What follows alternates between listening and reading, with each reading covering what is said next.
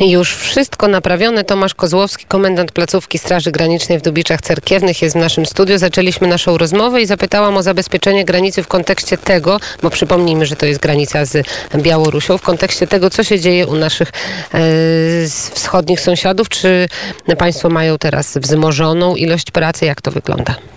Znaczy, no, bieżąco prowadzimy swoje czynności służbowe, do których jesteśmy zobowiązani na podstawie ustawy o Straży Granicznej.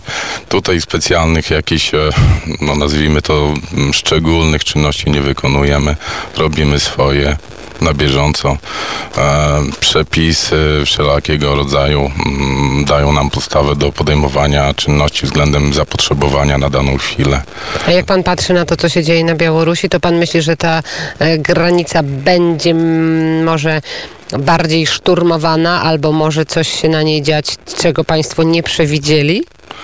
To znaczy, no, ustawodawca dał nam e, pole tutaj do działań e, w różnych e, przypadkach i jeżeli mówimy już o ewentualnych e, nietypowych czy też no, szczególnych zdarzeniach, e, to co ma Pani na myśli, tak, e, jeżeli chodzi o ewentualne jakieś e, pojawianie się migracji, mamy to e, opisane w ustawie o udzielaniu pomocy cudzoziemcom e, na terenie RP. e, A jakby wojsko gdzieś się pojawiło przy granicy, to co?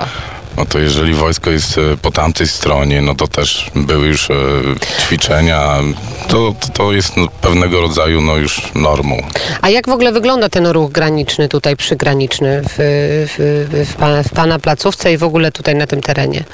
Znaczy, no tutaj odpowiadam za placówkę, która jest e, odpowiedzialna za ochronę granicy zielonej. Mm, Tutaj na terenie Puszczy Białowieskiej mamy trzy takie placówki, mm, a na chwilę obecną przejściami, w- przez które można przekraczać granicę państwową na terenie e, tutaj Podlaskiego Oddziału Straży Granicznej, no to jest e, przejście graniczne w Kuźnicy Białostockiej i e, Bobrowniki. Mm, Z granicą jeszcze białoruską też można przez Terespol przekraczać granicę. Czyli jest na razie spokojnie. Tak, na chwilę obecną pamiętajmy też, że jest jeszcze mm, pandemia, tak, też przepisy, które na, mm, warunkują sposób przekraczania granicy i e, z tym związane różne obostrzenia. Jakie?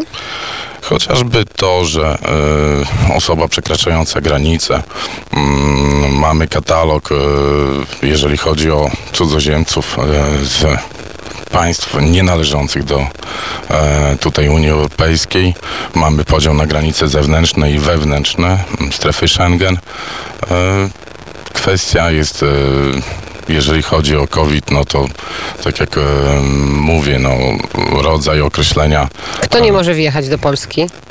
No z pewnością osoba, u której mm, są objawy takiego A czy z jakichś krajów są ograniczenia? Czy wszyscy mogą do nas przyjechać? Znaczy kwestia jest aktualnych e, dokumentów posiadania e, do tego tytułu pobytowego lub też e, pobytu.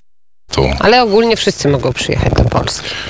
Znaczy ogólnie. Ogólnie no to jest to wypisane na chwilę obecną w rozporządzeniu. A jak jest w tym rozporządzeniu?